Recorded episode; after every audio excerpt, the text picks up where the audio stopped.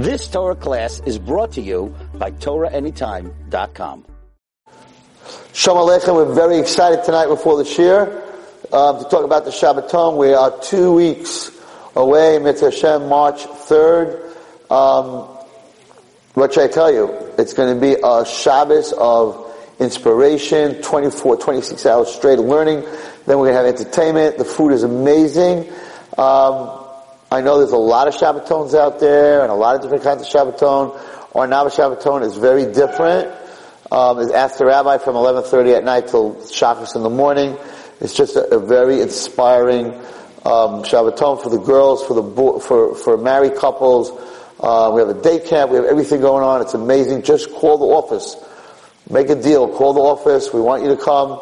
718 OHR NAAV. 718 OHR NAAV or just go to ohrnaava.com um, and um, sign up. We still have rooms left and we'd love to see you there. Mr. Shem, I'm going to be there whole Shabbos. We have 12 speakers, like from all over the place. And um, we have Nisan from Eretz Yisrael, uh, the Ger, the rapper. And we have um, we have uh, Yoni Z, and a lot, a lot of, a lot of good entertainment, good food, good actors.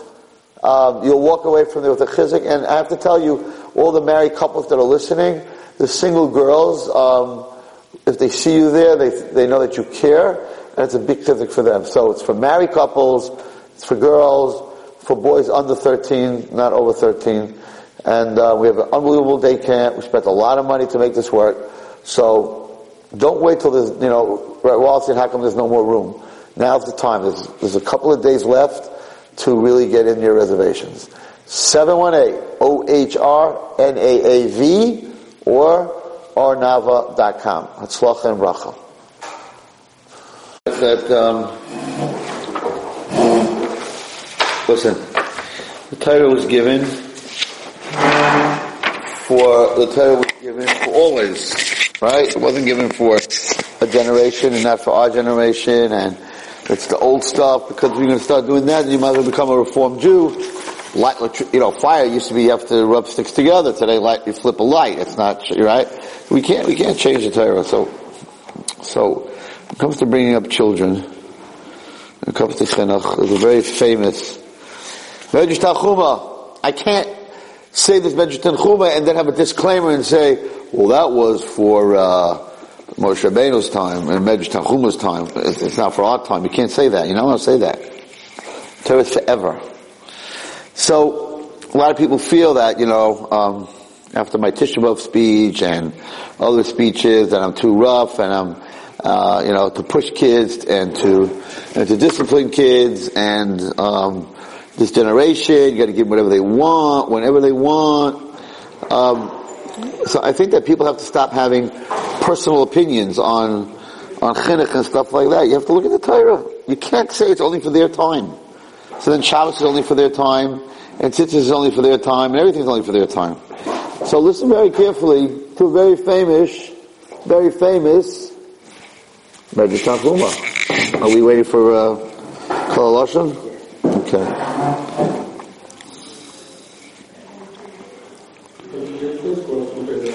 What? They're kids' clothes compared to Rabbi Mizrahi. I'm kids' clothes, yeah, but Rabbi Mizrahi, you know, a lot of people are not happy with him. I, am not, I'm, I'm, I'm not, it's not about condescending, it's not about Gehenna, it's not about always seeing the negative. This is, this is, uh, the first mention in Chum of and it talks about discipline. It's not, not here to scare you. It, it's very positive. You know, there's, um, something that I found very interesting. It's called positive discipline. What does that mean? It sounds like an oxymoron. Right? If you're disciplining me, you're not being positive, you're telling me what I'm doing wrong. You have to show love and then What does that mean? So, so, positive discipline is very interesting. It means that I compliment you, and because I compliment you, I, I, I have expectations of who you are. So then I'm sort of disciplining you if you're not that person. So by saying to a kid, you're amazing, of course it has to be the truth. You're, you're an amazing ball player. You have natural talent. You're amazing. And the kid strikes out and he's batting fourth. He's going to feel very miserable. If you tell him you're no good, you're batting ninth, okay, big deal. But when you tell someone they're amazing, so when you, when you, when you, it's, you're saying love, but when it's positive discipline, when you, when you have a, when you, I did it this week, I met a girl, she's not in school. She, she hasn't been in school for a little while. That energy this girl has, she happens to have ADHD to the moon. So she can't sit in class. Um, but the personality and the energy that she has and the talent that she has, I've not come across many times. So I said to her that even though you can't sit in class because you have ADD and you don't, whatever, the medicine, this and that, whatever it is, um, and you're very impulsive and all that, I said it's in the way, but if you get that all out of the way, you're gonna, you're gonna be my biggest helper. I said, so I'm being selfish. I'm gonna work with you and try to help you because I am one man in, you know, fighting a war here that's, that's, that's way above me. And, and I'm tired and I'm, I can't do it. I don't have the money. I don't have the personnel. I mean, like right here, oh, Yitzchak Baruch Hashem. It's, it's, it's, it's a bunch of brothers. My uncle Baruch Hashem's alive and, and he has Baruch Hashem a lot of sons and Shmuel and Pinchas and, and Binyamin and all of them are here. Um, I Baruch Hashem have a brother, he's a big tzaddik and he's sitting and learning, but he's not in what I'm involved. So I'm by myself. And I, I can't do what I'm doing. Wait, people don't talk to me anymore because I don't call them back. I, I can't even get to my phone. Today from, today, I, I couldn't go to work today. I, was, there's, there's two girls in psych wards. There's, there, the whole day long, there are kids from every different kind of school. They're all being Mechal Shabbos. They all look from, but they're Mechal Shabbos. Six of them have porn addictions. It's like, I'm not, I don't have a, I don't have a clinic. So, so, you know, you, you get overwhelmed. I am overwhelmed and people are upset and I can't, I can't touch what's going on today. I'm, I'm nothing. And, and I, I, I, I, should have an organization with a hundred people working for me and it wouldn't be enough. So, so, at the end of the day, if I find a, if I meet a girl and I think that if I train her, she has the energy and the creativity and she has that kind of energy that everybody loves her. So I said, I'm going to spend time with you and help you because I'm selfish. Not because I care about you. So I don't care about you. I care about you helping me. Course I said that, I just made it up, but just, right? So she, she walked out of the room empowered, totally empowered. Like, I just met Ray Wallerstein, he said that I could be another Ray Wallerstein and, and I could, I could help him. At the same time, oh, did I lay a bunch of stuff on her shoulders? Because if I don't, I'm a failure. If I'm no good, then no one expectation. So I gave it crazy expectations. So I, I complimented her at the same time I disciplined her. You following? If, you, are good at, if I tell you you're good at something and you don't do it, then you feel like a loser. If I tell you you're not good in the first place. So at the same time, you tell someone you're a superstar, you're, you're disciplining them if they're not a superstar. And, I, and that's really what it means to, to, um, to hug and to hit. Uh, you know, to, if you love, if a talmid thinks that you love him, then you have a right to discipline him. On top of that, if you love him, then there's a, a certain expectation that he shouldn't let down the person that loves him. So by loving him, that itself is a slap. If I love you and you're not, and you're behind my back doing bad things, you, you feel bad if you're normal. You know, not everyone feels bad, but so that's sort of what I'm about to learn with you is let's not take the word hit literally. Um, the Torah never wants a person to cause pain to someone else, especially your own children. So, so we don't want you to hit them and to cause them pain. What's the use in causing them pain? Even though, even though, um, there are many places quoted that say that when it comes to certain things, you have to hit your kid. There's no question if your little kid runs into the street, right? You're gonna slam him. Why? Because you're gonna sit and talk to them. There's cars, and they may hit you, and you may die, and a bunch of other things might happen. The little kid doesn't mean anything. You're talking to him, but if you slap him, then you know street, ow. If the little kid, street, ow. So you have to give an ow. But that's only in something where you know, there's a danger of, of, uh, it also depends on what age. At an age where a child can hit back a parent, you're not allowed to slap. Because he's chayiv misa. And you're going to hit him, he's going to hit you back, he's going to cause you to be black and blue. It's chayiv misa. Your own kid, So you can't, you can't hit a child once they get hit you back. What age that is? I don't know, about nine probably. Surely after Bar Mitzvah, the Rambam says, let's give it up, no, let hit him. Let's about Anyway, so, I've spoken about all these different, you know, books that are written and, and organizations and groups and movements and give your kid whatever he wants, whenever he wants, whatever he wants, however he wants. And it's different today. We have to be different with our kids. Not like Rabbi Wallerstein's generation, even though we got slammed around and nobody went to therapy, nobody took medicine, and the people were like, yeah, you guys weren't really happy. We were very happy. We took it. Okay, I'm not saying, again, I'm not saying those people who, who hit us were correct, but this Medrash is the first Medrash of the Eilish Mois. Why do they jump into this? Why is it the first Medrash? Because it's the first time we went into Golos. We're in Mitzrayim. And we'll see soon that Yaakov made sure that every kid was married when they came to Mitzrayim, even if you were two years old. He got you engaged. Because he understood that the Tum in Mitzrayim is so great that if you're not married, you might end up with a Mitzri. We'll see that. that it's called, the Pasuk says, Mitzrayim, it's Yaakov Ish Ubei Bo. Each man that came, each male that came, came Ubesa. What's Besa? Is your wife. So even if they were two years old, he got them married. I had him makabel uh, uh, kedushin, so he sort of like set him aside to be married to that girl. They were all hooked up. They were all set up before he came into Mitzrayim. So he wasn't going to take a chance in, uh, in, in, in, in, with, with, with assimilation. But anyway, this is what it says again. This is not the uh, opinion of the news station. Um, this is the opinion of the Torah. So I'm going to read it to you from inside. I know people are going to call me, you can't take it literally. I don't know any other way that's very clear. So it says the following. The Elish Smais. Zeh Shama Akasav. In Mishlei, Shlomo Melech, who is the smartest man in the world, so don't, of course it's Torah, it's smart anyway. Don't come back and tell, well, whoever wrote that was, uh, I don't know, Shugana, hit people, Shlomo Melech. So we consider him the wisest man in the world. He wrote Mishlei. Right? So he said, A person who withholds his staff, his stick, hates his kid. If you don't hit him, again, we're not, that part we're not going to take turns. You don't have to stand there with a stick and beat your kid, right? It means a person who doesn't discipline, hates his kid. But a person who loves his child, shichara musa, he will uh, admonish him early on, when he's young. But the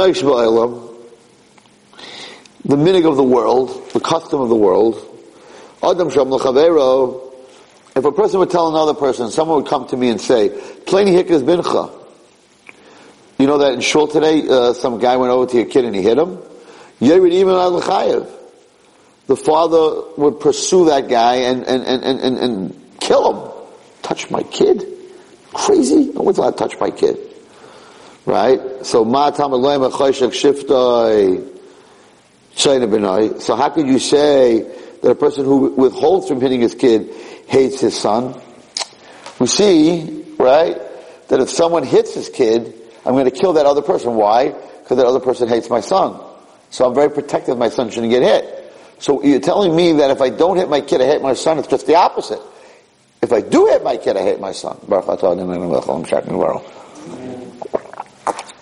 the Medrash is asking a question here.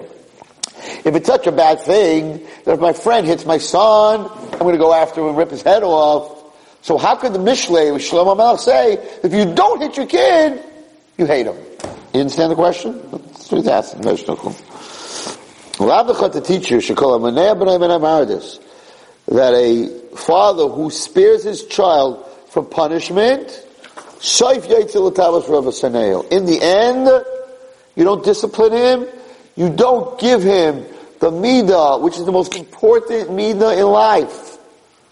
The most important thing that a person carries in life, and that is consequence. You don't teach him consequence. So you can do whatever you want. And I'm going to help you do whatever you want. Or just, you can do whatever you want. I'm not going to say anything, right? He says, Saneo, you hate him. And in the end, you think that your child will love you more because you didn't discipline him, in the end, he will hate you for not disciplining him. And I can tell you that that's a fact. The, the, the schools that I, the, the school that I have, the reason that girls come to the school is because it has structure, even though they're coming from the street that has no structure. They love structure. They'll kick and fight and, and, and, and be upset. They love structure because the end of the day, if you don't give me structure and you don't give me chinuch, you don't, you don't, you don't bring me up and you don't give me the special, essential need to know that there's consequence, in the end I'm going to hate you for not bringing me up the right way. So now I didn't understand consequence, and now I'm doing drugs and I'm doing all kinds of other stuff because I never learned consequence from my father or my mother. This is the opposite of all the chinuch today. And, and, and, you know, uh, I'm one of the rabbis that gets up. All the rabbis get up and they're like, you have to love him, you have to love him, you have to love him. You do have to love them, but you also have to have structure. This is my house. These are the rules of my house. Cause, guess what? There are restaurants that you have to wear shoes. And there are places you have to get dressed a certain way. And you can't just do whatever you want in this world. So you can be a policeman and say, I am much better out of uniform. I can run much faster. It doesn't matter if you're a policeman. Certain levels, not a private, you know, uh, what's it called, not a detective. You have to look a certain way. You have to dress a certain way. There's certain consequences in life. So if, I, if my kid can do whatever he wants, he never learned that word.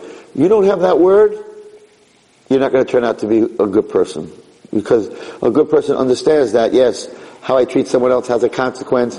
How I treat myself physically, how I eat the food that I eat has a physical consequence on my body. And, and, and spiritually is, is the same thing. How I treat myself, there's a consequence. And if you don't think about a consequence, you're going to be, you know, all kinds of problems in life. So he says over here, Shlomo Melech, that don't spare the rod. When you have to, when you have to discipline, you have to discipline. You have to make a stand some point. You have to make a stand. So, the Mention Chuma goes out on a limb. Again, I could never say this on my own, but this is the first Mention Chuma in Shmos.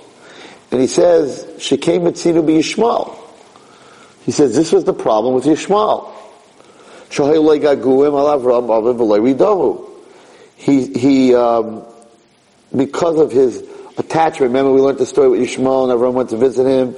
Because of his attachment with Avram did not discipline him was his first child, and his relationship was he never disciplined him. Yatzil was wrong, so he went off the derech.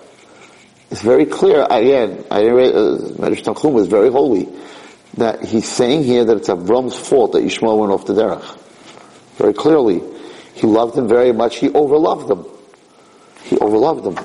And therefore, he didn't discipline him. Yatzil was wrong and he went out to do some really bad stuff. Usna'ai Avram. And in the end, Avraham detested him because of what he did. Votziu Besorekam, and he threw him out of the house without anything. Ma'as Yishmael, what was Yishmael doing wrong? Kishahaya ben Chamesh Esrei when he was 15 years old, his Havi Tzelim ben Ashuk. He used to um, bring an idol home from the shuk. And he played with it, and he served it.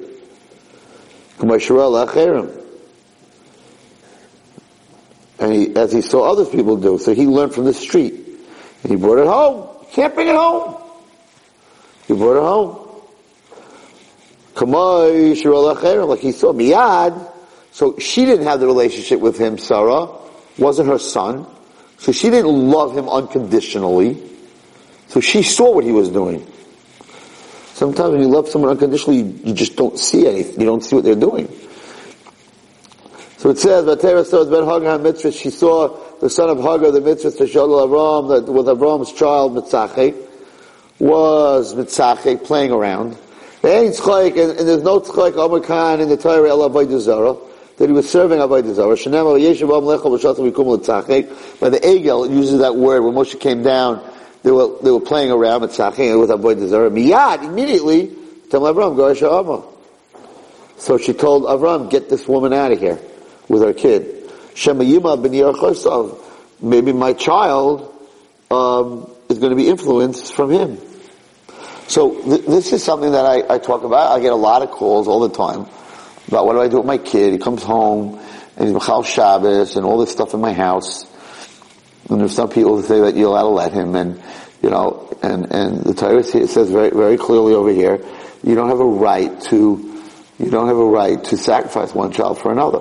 So what Yishmael did out of the house, Sarah Imeinu doesn't say that Sarah Imeinu said. It's very important. Whoever's listening to this share, this is very important. It doesn't say in the Medrash Tanchuma that Sarah told Avram, throw him out because he's in the street doing bad stuff. So we don't learn from the Medrash Tanchuma that if your kid is off the derech, you should throw him out of the house. Very clear in this Medrash Tanchuma. You have to be very careful. She did not come to Avraham Avinu and say, well, you know, he's uh, doing drugs and he's with girls and he's drinking, so we got to throw him out of the house. She didn't know. She said very clearly that he's bringing it home. And therefore, Shema It's not, I don't want my son to learn what he's doing. So the only time you have a right to send the kid out of the house, my opinion, and not, no, sorry, my Medrash Tanchuma's opinion, is if that kid brings it home the kid brings it home, then he can't be home anymore. We see from the story. But if he's off the derech outside the house, I tell people if your daughter has a pair of pants in her bag and she leaves the house and she changes to be with her friends in the street, you can't throw her out of the house for that. Because she's showing, she's showing you that I respect my home and I respect my family. I'm not changing in the house. I am changing in what's it called? I am changing in the what in in in in, in the street in my school. So it used to be that before they left, they took off their their um, school uniforms, which is a long skirt past their knees, and they put on their pants and everything else in the hall. And we decided that we don't want that anymore. See, as long as you're in school, you have to be dressed that way. So it's very clear the Medrash Tanchuma, Sarah Imeinu did not come to Avram Avinu until Yishmael affected Yitzchak. In other words, there was no Yitzchak, and they had this son Yishmael, who, who was robbing people and doing all kinds of bad stuff. But when he came home, he was a good boy in the house, they wouldn't have thrown him out. So, when a person's a machti, people say, when do you have a right to throw a kid out of yeshiva? Only if they're a machti. If they are destroying other kids in the class, you don't have a right to have, I'm sending my kid, who's a good boy, to yeshiva, and you know there's a kid in the class that is doing bad stuff that's going to affect him, you don't have a right to sacrifice my son for that kid. But if he, if he doesn't come to yeshiva and he's not affecting any of the other kids, you gotta work with him, right? Even the kid who's affecting other kids, you can't just throw him out. You have to find him a different yeshiva or whatever, you gotta help him. But, but if he's outside doing bad stuff, you don't throw him out of yeshiva for that. Only if he's a machti. We see this very clearly. But, she did not love him, Sarah, as much as Abraham loved him. So we see that the Torah is telling us here, you have to throw him out of the house. Now Abraham Avinu still didn't want to throw him out of the house. Because he held, like a lot of people today.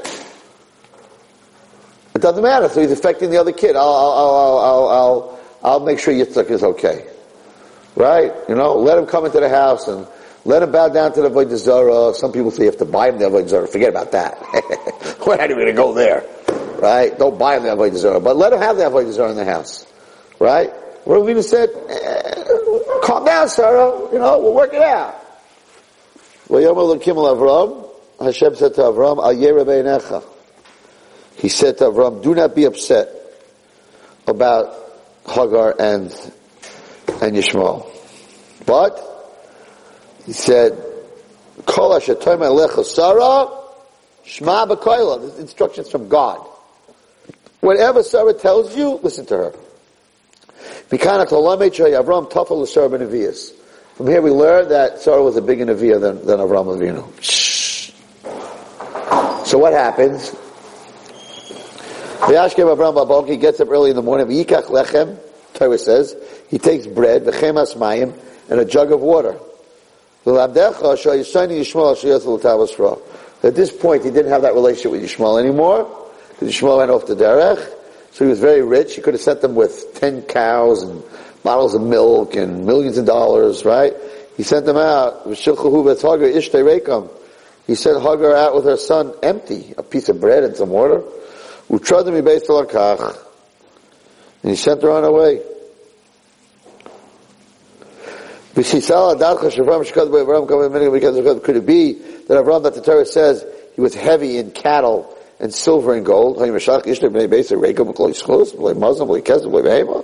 He sent his kid away without clothing, without food, without silver, without animals, right? It just says they sent them away with bread and water. And the lamdecha to teach you, right? Look what happened over here. A breakdown of relationship. Since he went off the derech, he didn't have any use for him. So then it just said in the pasuk that it bothered Avram very much about his child. So it seems to have bothered him that he didn't have, give him anything. So then why didn't he give him anything? What bothered him is that his kid went off the derech. Even Avram Avinu. We don't understand what it does to a parent when a kid goes off the derech. Torah tells us even Avram Avinu Right, he had Yitzchak, he had a tzaddik, he had the future of Klal Yisrael. It was so painful in his eyes. Us, we're not on that level, right? Avram Hashem, uh, he was so close to Hashem, Has, you know, whatever, it's been Hashemayim. Nope. It's very, very, very painful. You shouldn't know from it breaks parents' hearts. They could have ten good kids and one kid off the derech. Their whole life is on that kid. Kids don't realize how much their parents really love them. At the still you, you find Shigadal Yishmael, now Yishmael got older, Yashav approached the Drachim, he sat at the intersections of the of the roads, where he molested and he robbed everybody. Shnema Adam, Yada Bakol. He's a para Adam, and he's going to have his hand in everybody's pockets. You hear? So the Medrash Tanchuma says that Ishmael was not brought up correctly. He was not disciplined. Because of that, because in the beginning he was not disciplined, Avram lost him. And he went through all this pain, and he had to send him away from the home, from the house. So in the end, Avram, you thought that Ishmael would be closer to you because he came home with his little Getchka, his little Avodah his little iPhone 7, right? And I'm not going to say anything about his iPhone 7. Well, you can have it. It's okay. Don't worry about it. Then he started showing it to his brother. Ha ha ha. He started showing his iPhone to his brother. They threw him out. But if you have told him in the first place, it's not for us. Don't bring it home. It's not for the house. It's not for us. They were disciplined in the beginning. Then he wouldn't have to ever throw him out. So you think in the beginning that you're doing your kid a favor and that he's going to love him because I don't tell him what's right and wrong. In the end, look what you had to do. To throw him out of the house. We see from that, remember I told you two weeks ago, he went to visit him afterwards, and he had a wife, then he had another wife. Very painful. So had he not spared, had he not spared the rod in the beginning, because Yishmael in the end did tshuva. He was a good guy, he did tshuva. Had he not spared the rod, he wouldn't have had all this, all these, all these situations. Okay, that's mentioned Chubus. Now we go weiter. Vayehav Yitzchak is Esav. And Yitzchak loved Esav. Zok the Medrash Tanchuma, again, it's not Wallerstein. Don't call me, don't send me emails. Send the Medrash Tanchuma an email. Okay? but Vayehav Yitzchak is Esav, Lefichach Yatzel Letabas Ra, Shalei Ridahu.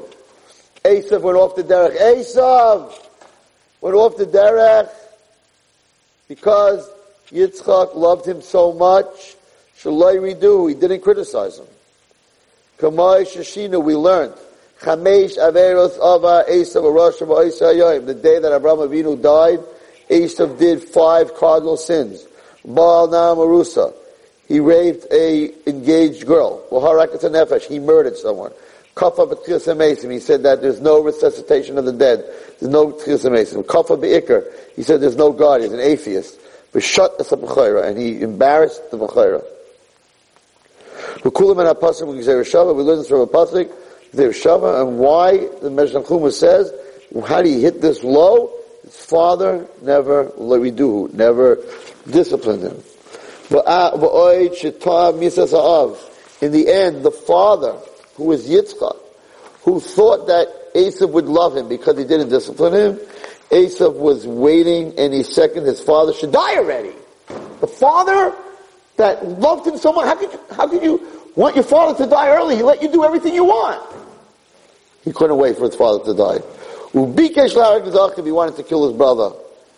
Shenem, like it says in the pasuk, Yikvu yimei eva lovi, I can't wait till my father dies, Vahagas Yaakov Achin, I'll kill my brother. Look what happened, Yitzchak. Look what you, look what you created. Because you didn't discipline him, says the Medrash Tanchuma, he, it ended up that he wants you to die and he wants his own brother to die. So you, it didn't work. Loving him more didn't work. Regarding Yaakov, he caused Yaakov to run away. And, it, and Esav went to the other guy that wasn't disciplined, little by the man of Ra, to learn the bad stuff that Yishmael knew how to do. They teamed up. He was a robber, he was a murderer and a rapist. So the two boys, who both were not disciplined, ended up teaming up together. Our two biggest enemies. Esav and Yishmael. And to, to marry women, right? Like it says, he went to Esav, right? Now we got two guys. That's in Torah, in Chumash. Now I'll tell you a case in Tanakh, in Navi, in, in, in, um, yeah, Navi. David also loved his, one of his children, Avshalom. He never, he never disciplined Avshalom. Avshalom was beautiful. He had beautiful long hair. He was very handsome. David loved him very much, Avshalom. And he, he loved, he didn't discipline him. Bali Day Tabas Ra, he ended up going off to Derech. Ubikesh Lahago, Avshalom wanted to kill David. You think that you're being good to your son, in the end, all these guys, right, ended up antagonizing their parents. V'shachav im eser nashav. He slept with ten of his wives. Ten of David's wives. Holy moly. You think he should have whacked them around a little? No. The Eitz Yosef says, Shlayasar does not mean he hits. It refers to verbal chastisement. Okay? Criticism, discipline. He caused David to go barefoot and cry. Avshalom. Because of the war between them, thousands of Jews died. And he caused terrible things. There's no end to them. David wrote this mizmor when he was running away from Avshalom, his son, Maksiv Acharov, running after him. Hashem, my Rabbit sorry, Rabbit Kamam Alai. How many are my tormented, tormentors that when Melech wrote? He's talking about Avshalom. Hear what he says here? And that's why we have to help people. We have to help people whose kids, girl, girl, sons and daughters are off the derech. Listen to the Medrash Tanchuma. This was written. He says, that a child that goes off the derech is worse than the war of the battle of Gog and Magog. He wrote, Lama Rashu when he talked about Gog and Magog, Davar Malach, like to my Rambo Tzarai, but he didn't write, Oive Hamani Amai Tzaras.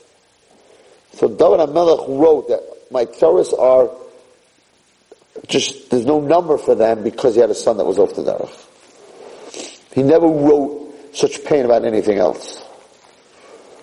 should know from it, but it's very painful. Wow.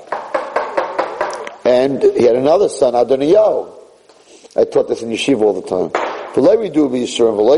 He didn't, he didn't, he didn't discipline him. He didn't discipline him.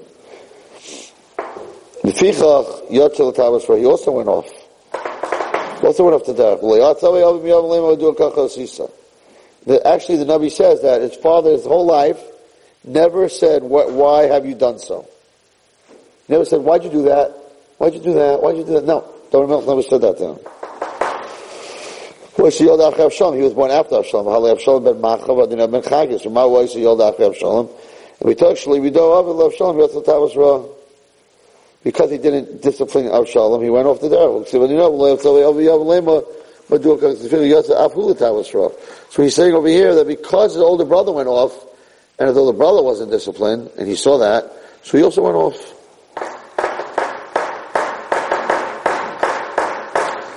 Now, those are the ones they didn't discipline. What about the ones they did discipline? For I have I, what does it mean to love someone? What does it mean to love someone, whether you're a Rebbe or a Talmid or a parent or a child? Shicharo Musar. To really love someone, you're not scared to, to discipline them. Avraham, says Yitzchak, Avraham disciplined Yitzchak. V'lim deis Torah, and he taught him Torah. V'dricha v'drachav, and he showed him the right derech. Tiksiv Avram Eikav Hashem Avram Mekoli V'shem Shmati. They told us Yitzchak ben Avram. Avram Hoylet is Yitzchak. Avram was busy with Yitzchak, but he disciplined him. He didn't let him get away with nothing. The Yitzchak ended up being like his father. Benai b'chachma b'koyach, his beauty, his smartness, his strength. Oisha, his money, u'maisim toivim. There's no question about it. My father, over Shalom, my father was a disciplinarian. And I'm a disciplinarian in the same, I'm not even on his level, but whatever it is. And, and Baruch Hashem, he was. He didn't let me get away with nothing. I, I sat next to him my whole life by davening. I never spoke by davening because my head would roll. So my whole life I sat next to my davening. My friends were outside by laning playing with Pepsi caps. I'm talking about five, six, seven, eight years old. They're playing Pepsi caps and all things. He said, you sit next to me, you don't get up. There's no such thing. I never talk by davening. It's not even, it's not, it's not even, hard to talk by davening. Because I was disciplined as a child. You don't talk by davening. There's no such thing as talking by davening. There's no such thing, there's no such thing as missing minyan. Huh? Right, I'm, but I'm saying, but he disciplined. It wasn't like you can do whatever you want. Oh no. Oh no. I got a call tonight from a soldier. He said, Rav Wallerstein, I'm a soldier, I was listening to your Shiur. You said your father was in the 112th Airborne. He said, it's the 101st Airborne. There's no 112th Airborne. It's the 101st Airborne. And they're very famous, and I'm in it. He called me, this guy called me, I was in it. So, yeah, why does the Army work? Don't let guys do whatever they want. They're disciplined.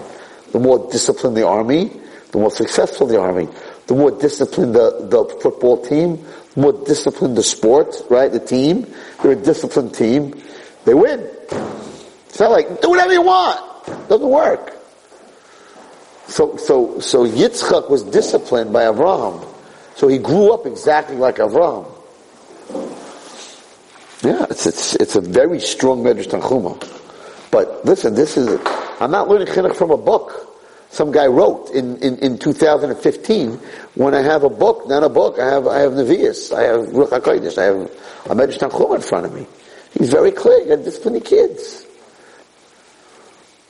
Again, you have to love them, there's nothing to talk about. But part of that love is, you're my superstar. You are my superstar. To make you a superstar, you have to go.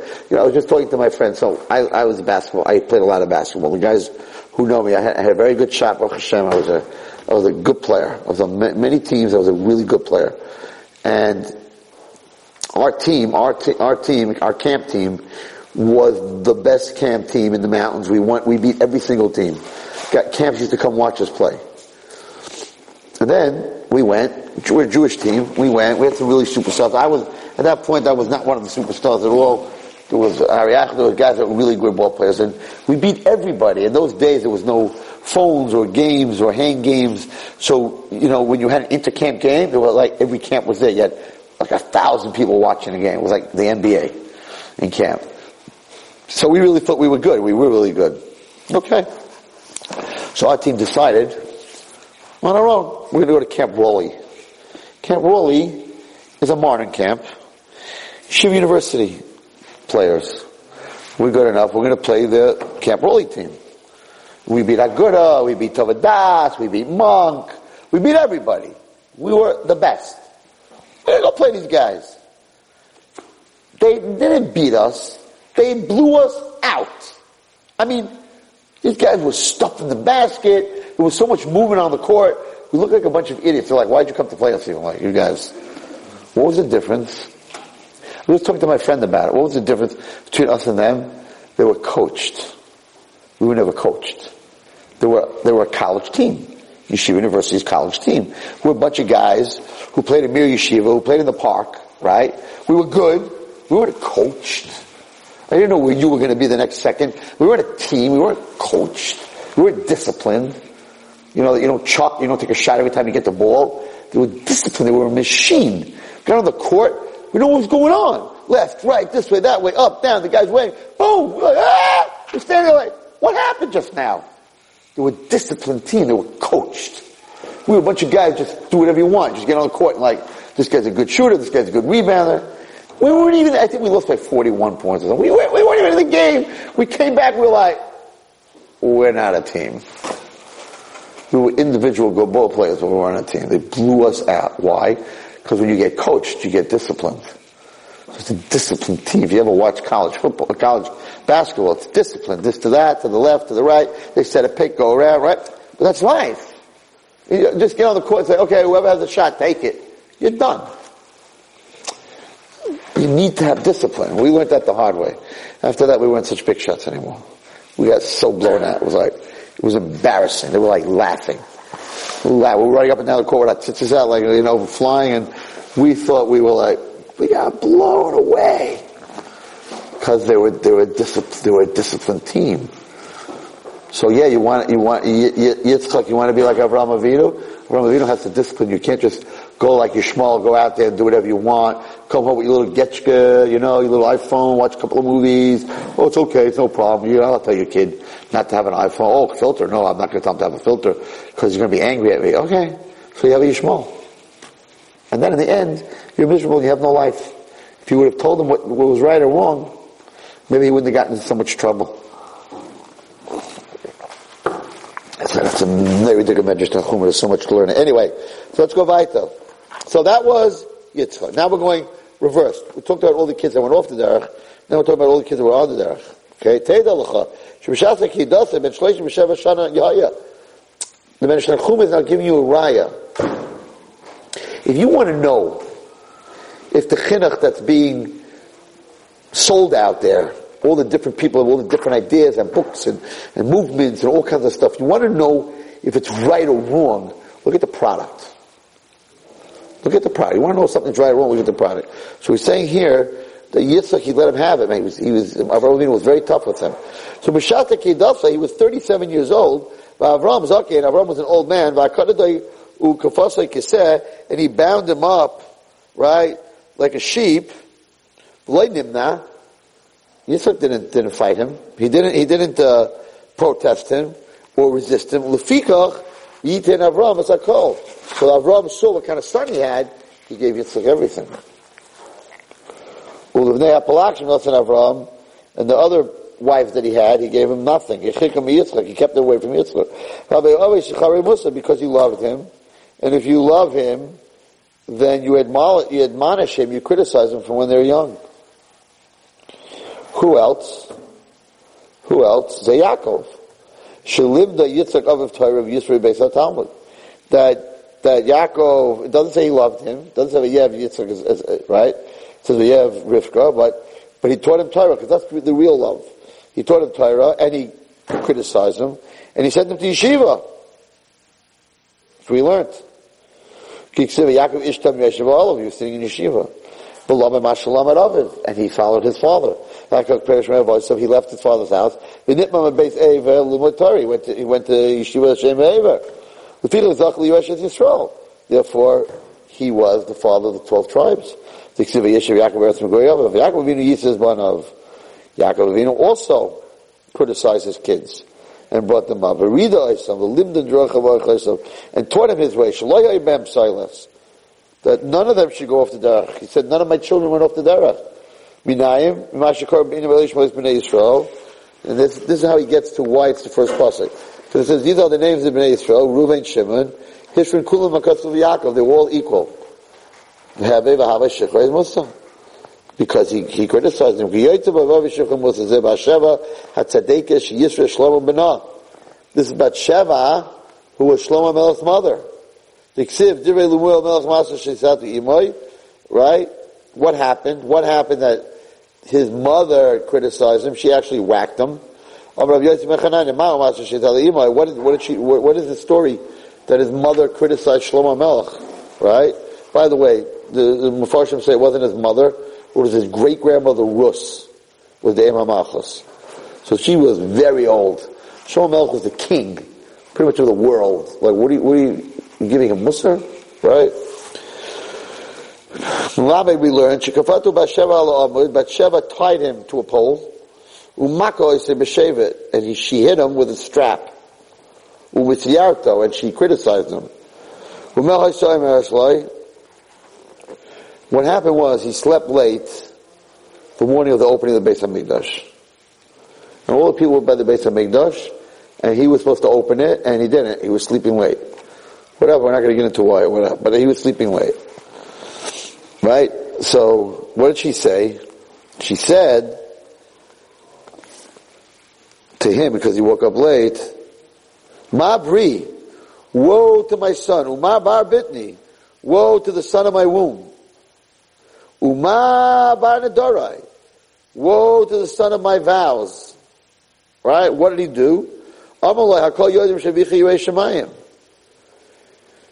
Everyone knows, she told him, so, so she hit him, but what's the criticism? She said to Shlomo Melech, everyone knows that your father, David HaMelech, had Yerushalayim. Actually, in the Tavis world, what happened was he was with that night, he was with uh, the Queen of Sheba. He was with Bas Paro. And she knew that. And she went into his bedroom and tied him to a pole and whacked him and said, what are you doing? You, you know who your father is? You, Klai was waiting for you outside. Do you know who your father is? Akshem Tetzah Tavis Roy, you're going off the derech? You're to breathe? They're going to say that you are my son. And I caused this to happen. Now, according to the Mepharshim, that it was Rus. They're going to say, oh, sure, she was a ger. They didn't accept that ger. What would happen? Understand? They're going to go out and say, oh, it came out. The Moab part came out. That's what they're going to say. Or she said, Batshe, she said like, because David and Melech with her was the whole story, right? Oh, it's her fault. Umar Babitni, and, and, and, and because of me, you developed these traits. Um, what does it mean, woe the son of my womb? He says that once any of the, of, of David Melech's wives became pregnant, there were no more, um, they were no longer with David HaMelech as far as getting pregnant anymore. He said, but I exerted myself to be with him, that I have a son that would be energetic and, what is he? Right. So the halacha, halacha is, why is a man allowed to be with a woman when she's pregnant? Why isn't that Zer Levatala? She can't get pregnant again, right? So he knows she can't get her pregnant, so why isn't it Zer Levatala? So the, the, the Mishavua Shulchan brings down that the last three months, the Zera makes the baby malabain, that the baby has fair skin and, and very good looking. So it's not Levatala. Instead of, oh, you can't get pregnant, you can't get pregnant twice in the nine months. So she's pregnant already, why you let her be with your wife? It's not anymore for a mitzvah, right? So it says that the last three months, right? The fact that I engaged your father in marital relationship caused you to be so handsome and strong because such relationship during the last three months of pregnancy are beneficial to the infant and cause him to be fair and strong. Maseches Nida, Daf Lamed Aleph. So she said, I went, even after I was pregnant, to be with your father. Look, look what you did to me. Look what you did to me. Right? Kadishili ben muluban, you should have nice white skin, umazayras, and strong. Umaban Umar ban nadari kol or what about my, my, I said my swearing? That all your father's wives, they would swear and they would say, Haley ben Hagan Lamalchus. I should have a son that's good for king, for being a king. I didn't doubt to Hashem to have a son that's going to be king. I doubt to Hashem that I should have a smart son that's full of Torah and should be able to have Nevi'as. And she hit him again, and, and, and mussed him again, right, chastised him and said, um, it's not right. Well, why couldn't he get up the next morning? Because he got drunk. So she says, it's not right that a king should be drinking wine. What are you, one of these kings that drinks and gets drunk? That's not, that's not, uh, you're, you're a wine guzzling drunken king who say, Lama Kale, why God? There's people get drunk. They say these weird things.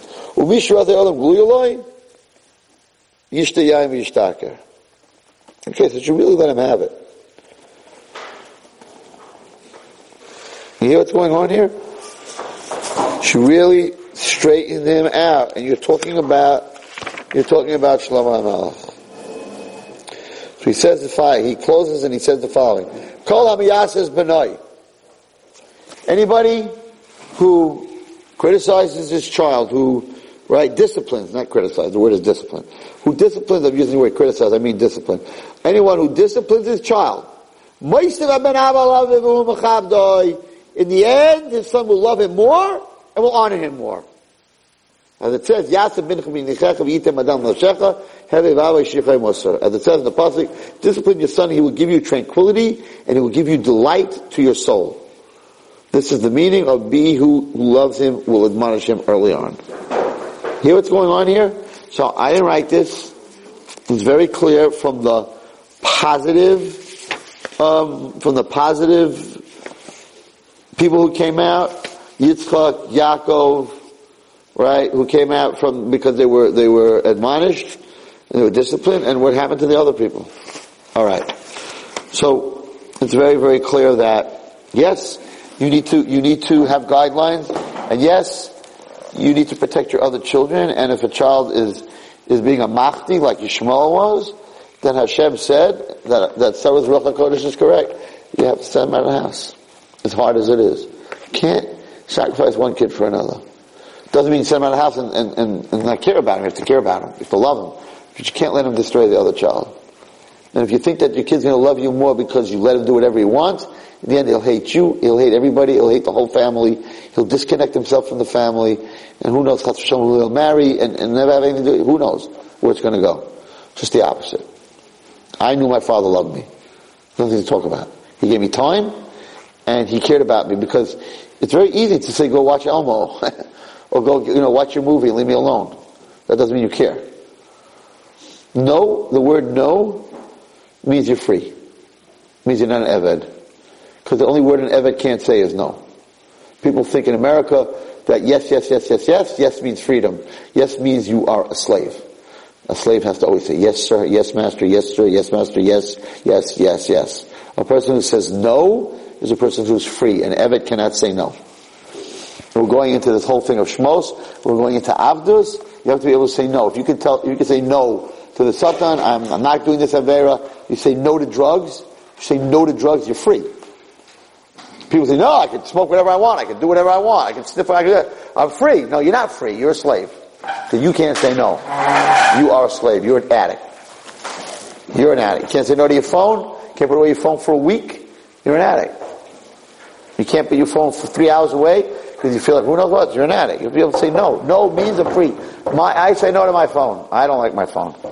People don't talk to me anymore because they don't. You didn't call me back. You didn't call me. I leave it in my pocket. I'm not interested. I own you phone, you belong to me. When I want to talk to you, I will talk to you. When I don't want to talk to you, I will not talk to you. I own you. Not the phone owns me that every time it rings and every time it's there and I have to look at it 50 times a day according to Time Magazine, even when it's not ringing. Because it owns me. I gotta keep looking at it. Yes, master. You need anything, master? Yes, phone. You need anything, phone? You need a charge? I'll give you a charge. What else do you need? Yes, you want to say something? Oh, or are you just smiling? You're just smiling. Okay. Alright. Now, let's learn some other interesting things. We don't have much time left. Okay. So first of all, what I told you before, that everybody got married, right? So he says in Medrash Chazal, Ish Yaakov Yaakov knew that the Mitzrim were the lowest in immorality. He was scared that his children would learn from these immoral acts. He married them before they got down to Mitzrayim. The Yalkut Shimoni says, even the young kids, Kiperetz, Chetzron, Chamol, Shahayikama, Kibnei Shana, Ushishnaim, they were a year or two years old, Shidach Lehem Yaakov Avinu Nashim.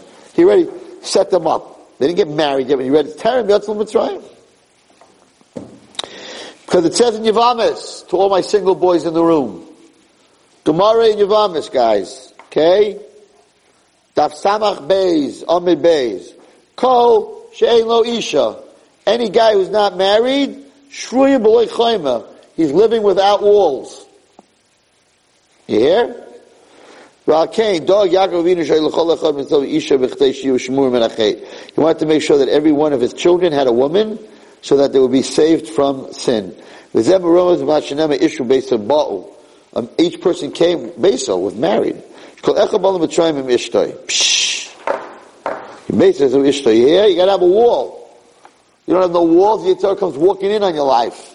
And he destroys you. No? How many guys are gonna come back next week with a wall? I'm talking, I'm talking to the wall. I'm talking to the wall.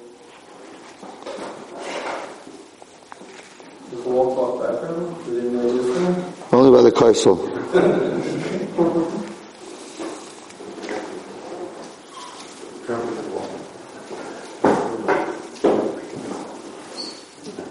Wow. Okay. Um, next. There's someone, someone, something here that I found. Let's see where I, I marked it off. Oh, listen to this. So remember we learned the Chidah? The Chidah, the famous Chidah that when, when, uh, when Hashem, this is also a very big, this is the week of Chinuch, I guess, this week. Um, when Hashem, when he came in a dream to Yaakov Avinu and he said, Avram Avicha, and then he said, Yitzchak without Avicha. And, and we looked at the Chidah, and the Chidah said, because, because Avraham Avinu had such a good relationship with, with Yaakov that he called him Beni. Therefore Hashem called Avraham, even though he's his grandfather, his father. Remember that? It was Chidah, right? Well, this week's parasha says the same thing. Very, very interesting.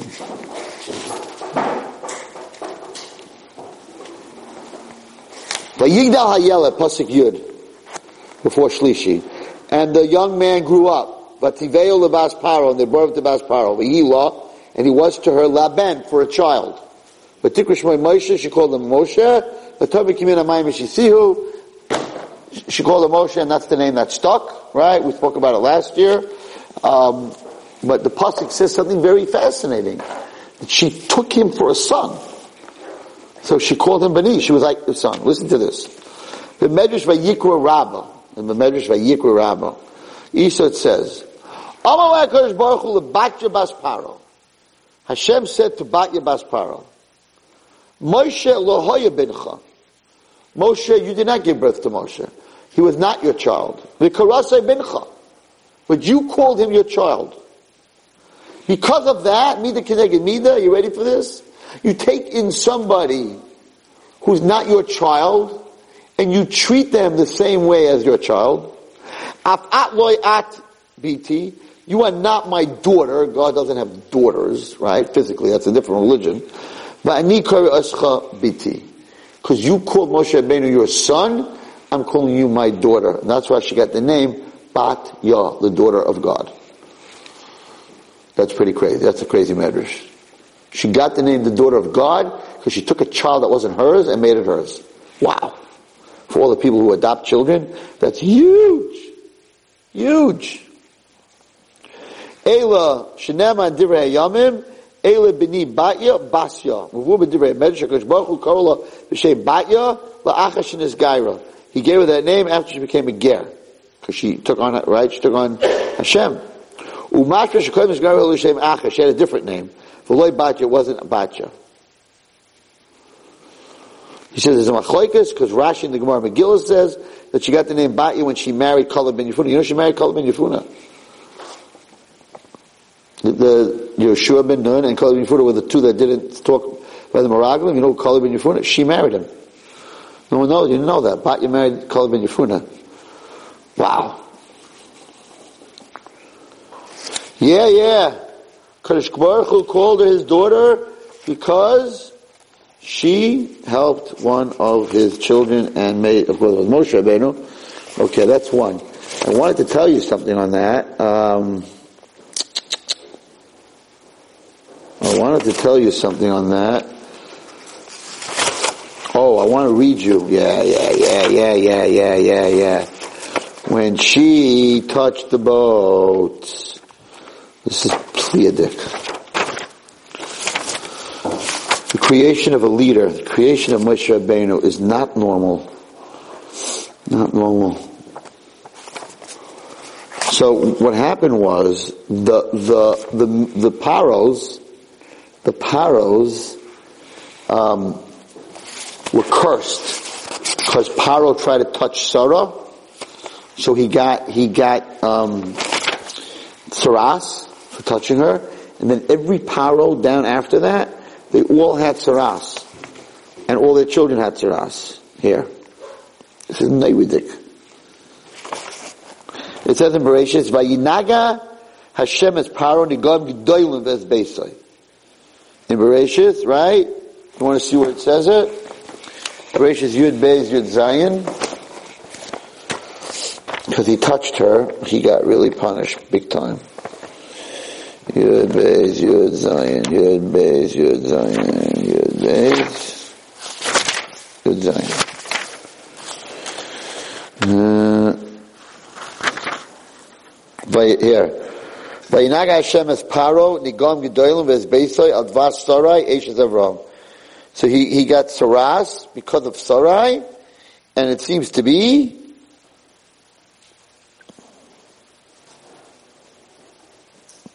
the whole household, all the, all the, all the, all the people who came out of Paro also got it. So Batya, Bas Paro, um, also had tsaras. She had leprosy. So she used to go to the Nile River because lepers, hot water is very bad for them. So she liked cold water and therefore she went to the Nile. She didn't go to the bathhouses. She had to go to the Nile. So that's why she went down there. Listen to this. Pikid Rav Eliezer. We'll end with this. Davanifla. Something amazing. See what you read that Bas Paro when she went down to the Yar. Sabatya Bas Paro when Negas been a Gom Kashim, she had terrible leprosy. She couldn't take a hot bath. So she went to the Nile. Rosa Narbochen, she saw a young man crying. You know that Navidikavaram, he wasn't a young man, it says Vayar Hayeled, right? He was a baby. What does it mean by, by uh, that she saw a Nar and she said that then he must be a, a, a Jewish kid? That's my favorite Dvatayr. One of my favorite Dvatayrs. Doesn't make sense. A Nar is a young man, right? He wasn't a Nar. And we don't want to say that he had a weird voice because that would be a mum. Moshe didn't have a mum. Right? So it says like this. Vatiftach vatireus hayelet. She opened up the basket, right? It was it was uh, and she saw that it was a, a baby, a yeled, right? Then it says, and a young man was crying. But although she felt bad. But Tomer, Miyaldi Ibram Zeh is a Jew. How'd you know it was a Jew? What do most guys answer me? How'd you know she was a Jew? Every Arab had, every, every Egyptian had a bris milah. Since Yosef made that law. How'd you know he was a Jew? Yeah, you think of? Who was the now that was crying? Aaron because Aaron was standing on the side with Miriam, and he saw this Egyptian woman stealing, taking their child, their brother. he started crying for his little brother. She said, a brother crying for a brother has to be a Jew. What a vart. That's how she knew. So it was a yeled. She opened a yeled. There was some guy, some young man crying. Must be, she said, that they're Jews, because Jews cry for each other. Other people don't. Ah, it's not the You can, that's the Shabbos. To say it over. It's a night to of Okay? But anyway, listen to this. So, she, she, so she went to the, to the Nile River. She saw a baby crying. And she touched it. She put her hand on him. She held on to him. She became totally healed. She touched Moshe Rabbeinu from his kedusha. All the leprosy left, except, except. Well, she said, "Hanaz tzaddiku." He's a big tzaddik. He healed, just healed me, right? But what happened was, Kashinaga Bas Paro Moshe Rabbeinu, when she got better, miyad nizdavka from Moshe. Moshe became a tzara. Moshe, Moshe Rabbeinu got, as a little boy, got tzaras. He got hurt tzaras. And he didn't heal. Ad shenizgala olav Until HaKadosh Baruch Hu revealed himself in the, in this week's parasha, in the bush. Hashem said to Moshe Rabbeinu, take your shoes off, that your feet should touch the ground of Har Sinai. When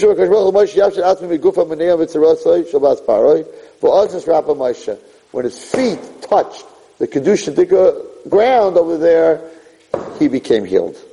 So how long did he have it? 80 years. 80 years.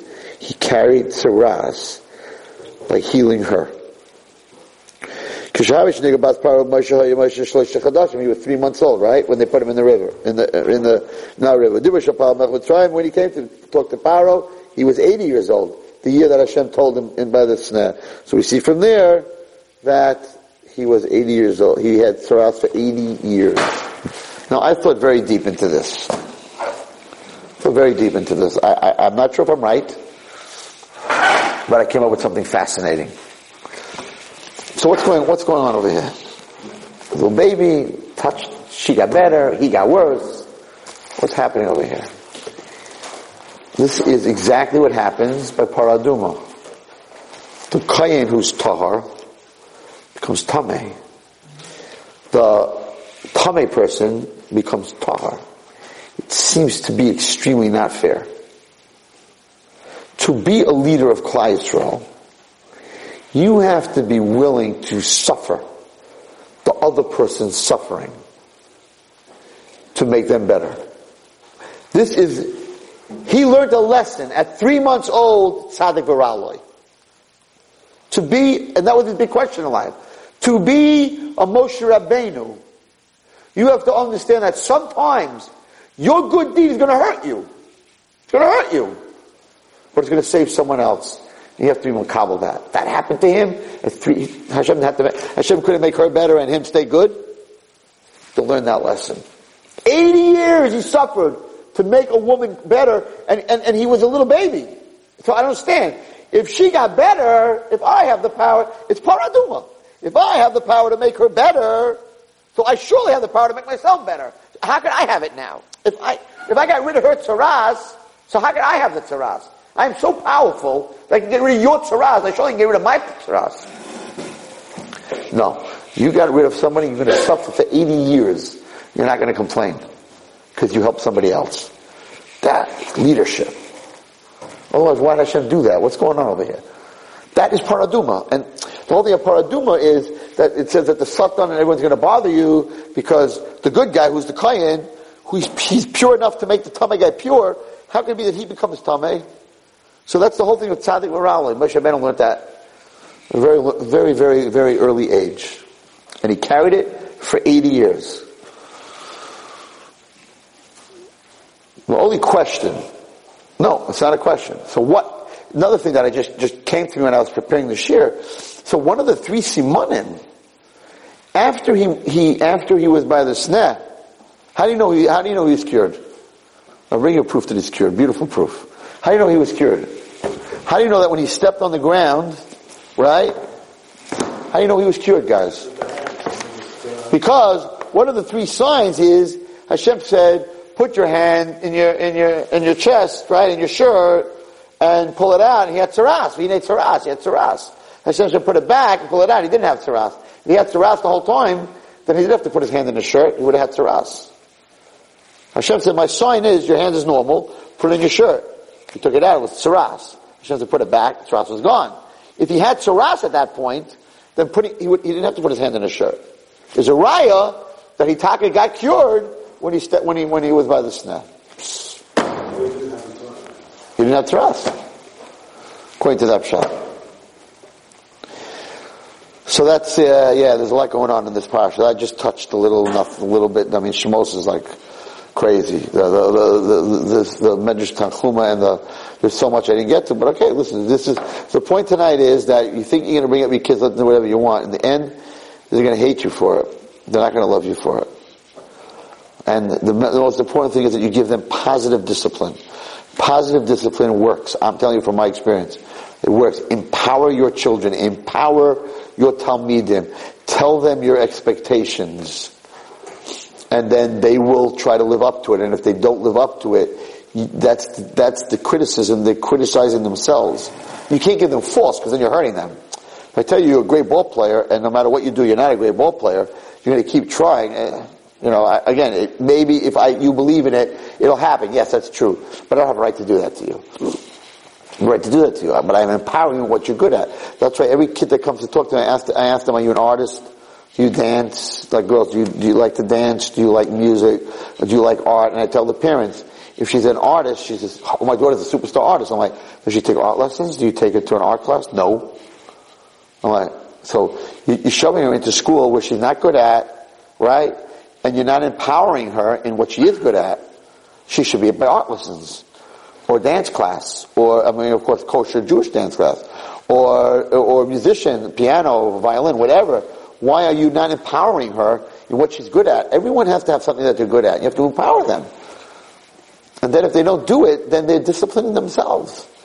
It's the best discipline in the world. I remember that Abby, when I met Abby the first time, that night on Tisha B'Av, and I told her, I said, you have what it takes to be a superstar. She never heard that in her life, she told me. Nobody ever said that to me.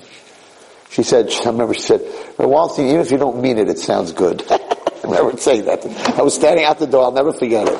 She goes, you know what? Even if you don't mean it, you don't believe it, sounds good. I said, no, I believe it, I really mean it. You meet people that are superstars, they're just not there yet.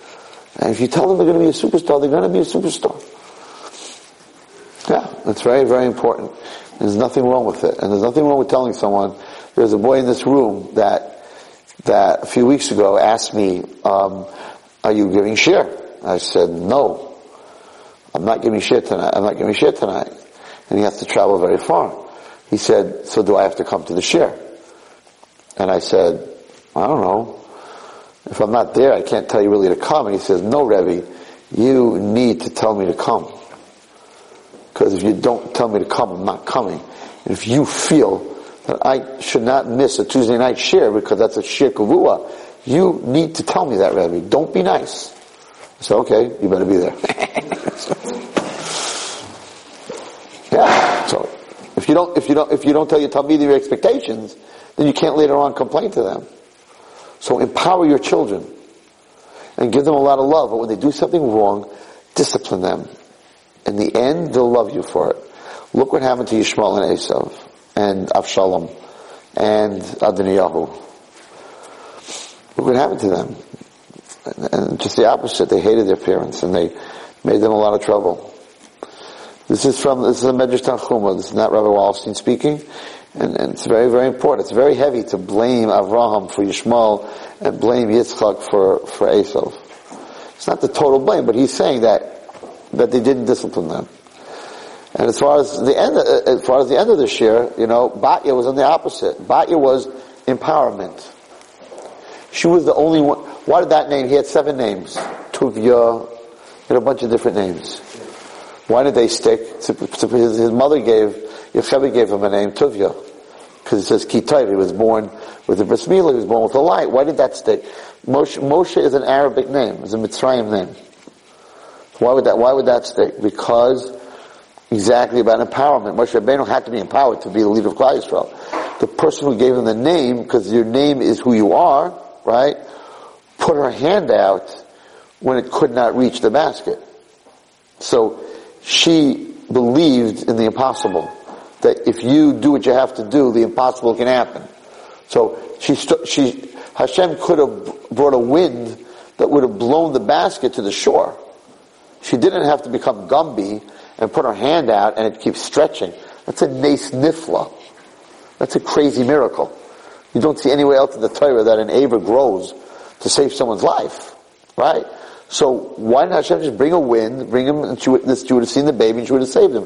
And the answer is that kimin hamayim mishisihu. If he would have just been blown to her, she wouldn't have said that. I pulled him out of the water. My hand pulled him out of the water. Even though my hand couldn't reach, I put my hand out. I did my best. I could not swim. I could not get out there. The only thing I could do was put my hand out. Guess what? You put your hand out, you believed you could do it, Hashem made it happen. Moshe Rabbeinu had to have that as his shirish. Because Moshe Rabbeinu was going to do things for Klal that were impossible. Split the Yamsuf, ten makos, everything that he did was impossible. So he had to have in his name that you just put your hand out there and watch what happens. You let God do the rest. The same thing we said about pushing the boulder. You have to push the boulder, God has to move it.